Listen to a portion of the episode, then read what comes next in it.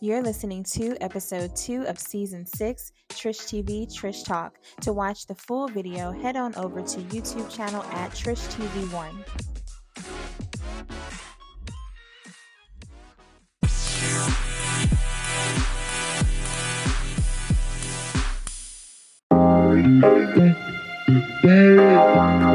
I didn't start dating and really understanding relationships until I moved out, is when I learned a lot of things. And I moved out when I was like, I think 21. I had never really seriously dated before. I wasn't exposed to dating. Prior to that, wasn't allowed to date. I was naive to things that guys say when they say this, what they're really saying. I didn't get a lot of those lessons. So some things I did actually learn when I moved out on my own, started dating. And then that's when my eyes started to open and I started to understand a little bit more how this whole thing goes. What do I mean when I say why I stopped being the nice girl?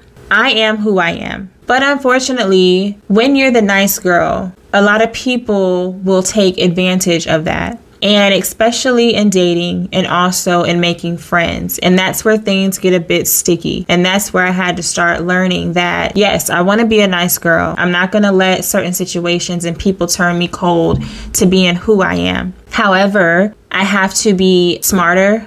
I can't be naive to people and the ways that people can be.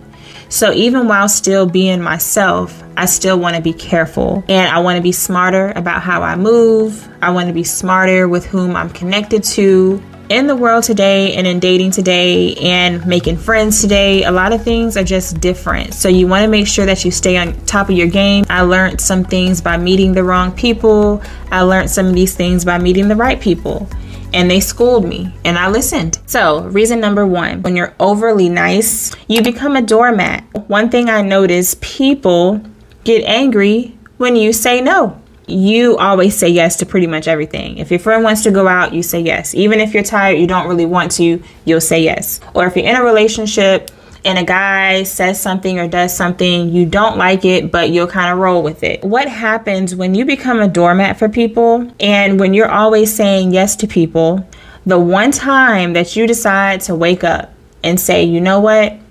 I deserve better than this. I deserve better than this in my relationships. I deserve better than this in my friendships. When you've said yes so many times, that one time you say no, it's like you've never said yes before.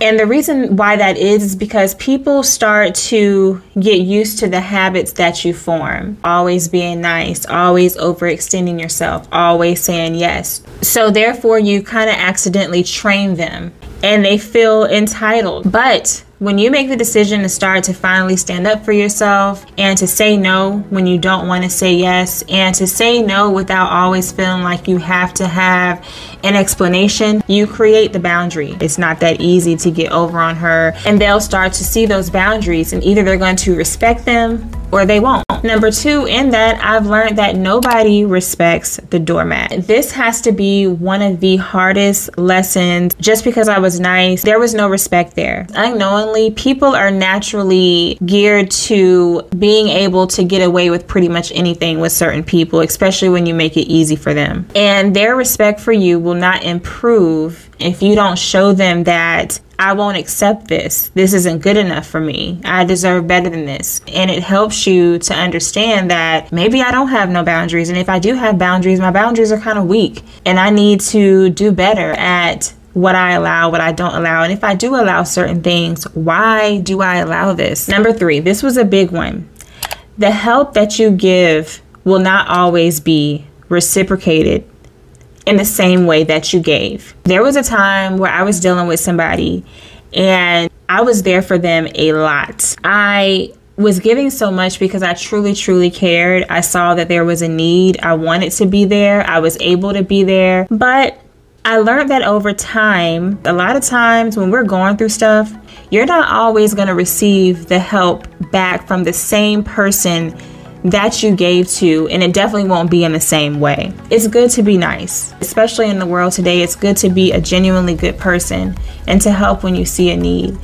But that is when I also had to open up my eyes and seriously be careful about what I was doing and how much I was overextending myself. I think that's one of the hardest things. A lot of times we don't want to do the homework for ourselves. We don't mind doing the homework on other people and pointing out what other flaws other people have and what they did and what caused you to be this and that.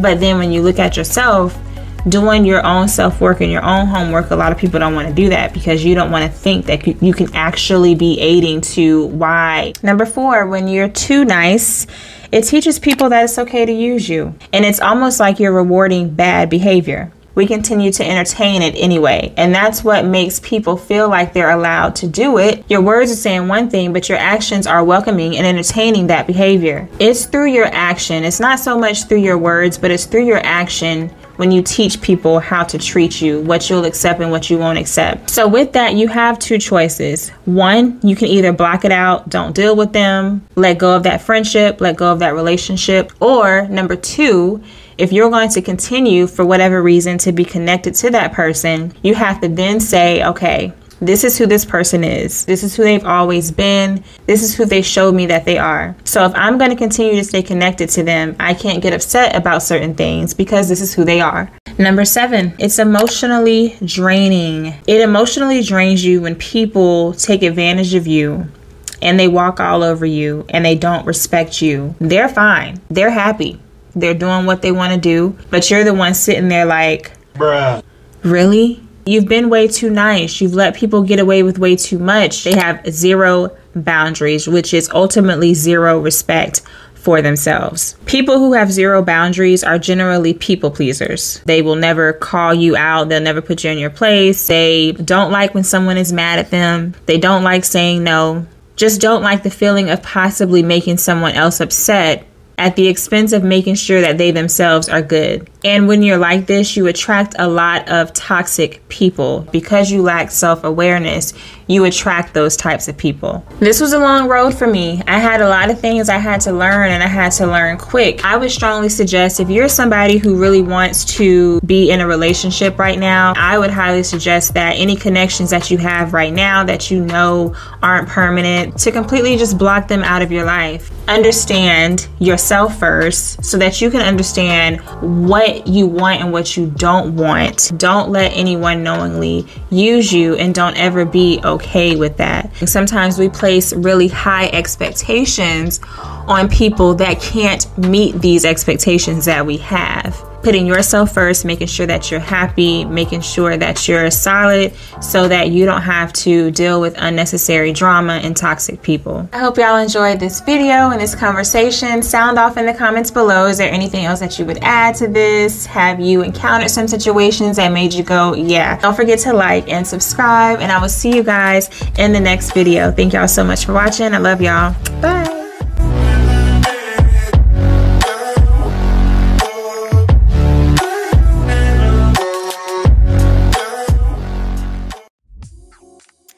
You enjoyed this episode and you'd like to help support the podcast, please share it with others, post about it on your social media, or leave a rating and review.